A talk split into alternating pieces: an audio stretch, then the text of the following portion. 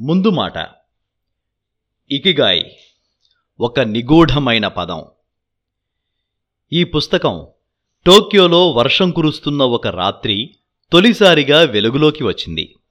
ఆనాడు ఈ పుస్తకం రచయితలు మొట్టమొదటిసారిగా నగరంలోని ఒక చిన్న బార్లో కలుసుకున్నారు.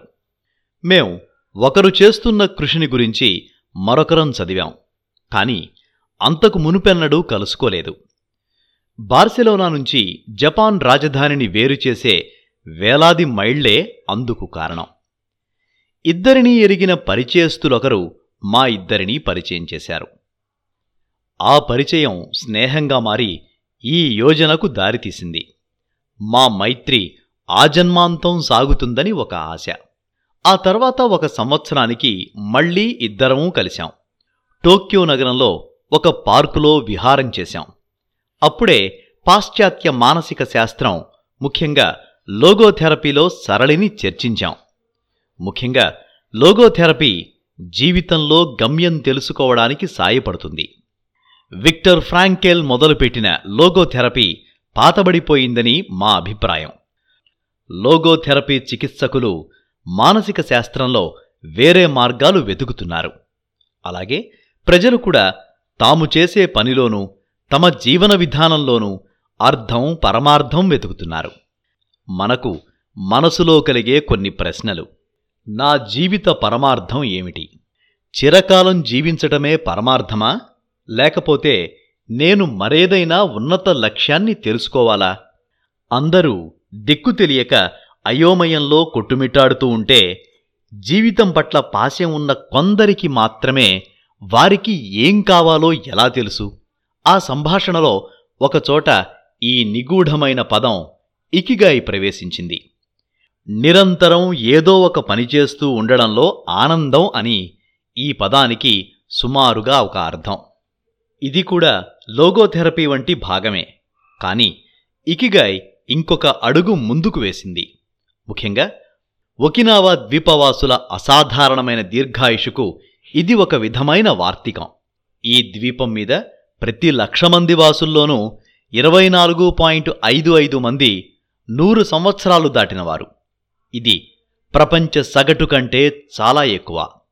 జపాన్ దక్షిణాన ఉన్న ఈ ద్వీపంలో ప్రజలు దీర్ఘాయుష్కులుగా ఎలా ఉన్నారు అని అధ్యయనం చేసేవారందరూ ఆరోగ్యకరమైన పోషకాహారం ఆరుబయట కొనసాగే సరళమైన జీవితం గ్రీన్ టీ సమతులమైన వాతావరణం మాత్రమే కాకుండా ఆ దీర్ఘాయుషుకు కీలకం ఇకిగాయని నమ్ముతారు. ఈ భావన మీద పరిశోధన జరుగుతున్నప్పుడు ఈ తత్వాన్ని పశ్చిమ ప్రపంచానికి అందజేసే పుస్తకం మానసిక శాస్త్రం వ్యక్తిత్వ పురోభివృద్ధి వంటి రంగాలలో ఒక్కటి కూడా లేదని గ్రహించాం.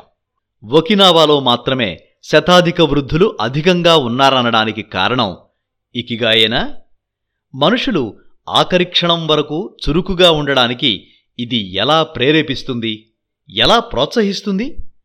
ఆనందమయమైన ఆ చిరకాల జీవితం వెనుక రహస్యం ఏమిటి? మరికొంత పరిశోధన తర్వాత మరొక విషయం వెలుగులోకి వచ్చింది. ఆ ద్వీపం ఉత్తరపు అంచున ఓగిమి అనే గ్రామం ఉంది. ఆ గ్రామం జనాభా మూడు వేలు. ఆ గ్రామం ప్రపంచమంతటికీ అత్యధిక ఆయుర్దాయం గల గ్రామంగా ప్రసిద్ధికెక్కింది. చిరాయు గ్రామం అనే మారుపేరు కూడా సంపాదించింది. సికువాస అనే పండు. ఇది నిమ్మకాయను పోలుంటుంది. అసమానమైన యాంటీ ఆక్సిడెంట్ కలిగిన పండు. జపాన్ అంతటికీ ఒకినావా నుంచే వస్తుంది. ఒగిమిలో దీర్ఘాయుష్యు వెనక రహస్యం ఇదేనా? లేకపోతే ఇక్కడ మొరింగా టీ తయారు చేయడానికి ఉపయోగించే స్వచ్ఛమైన నీరా? ఈ జపాన్ శతవృద్ధుల జీవితాలను ప్రత్యక్షంగా అధ్యయనం చెయ్యాలని నిర్ణయించుకున్నాం. ఒక సంవత్సరం ప్రాథమిక పరిశోధన చేసిన తర్వాత మేము మా కెమెరాలు రికార్డింగ్ పరికరాలతో ఆ గ్రామం చేరాం. అక్కడి గ్రామస్తులు ఒక ప్రాచీన భాష మాట్లాడతారు. ప్రకృతి ఆరాధన అనుసరిస్తారు. అక్కడి వారందరూ జుట్టు పొడవుగా పెంచుకుంటారు. వీళ్ళను బొనగాయ అంటారు.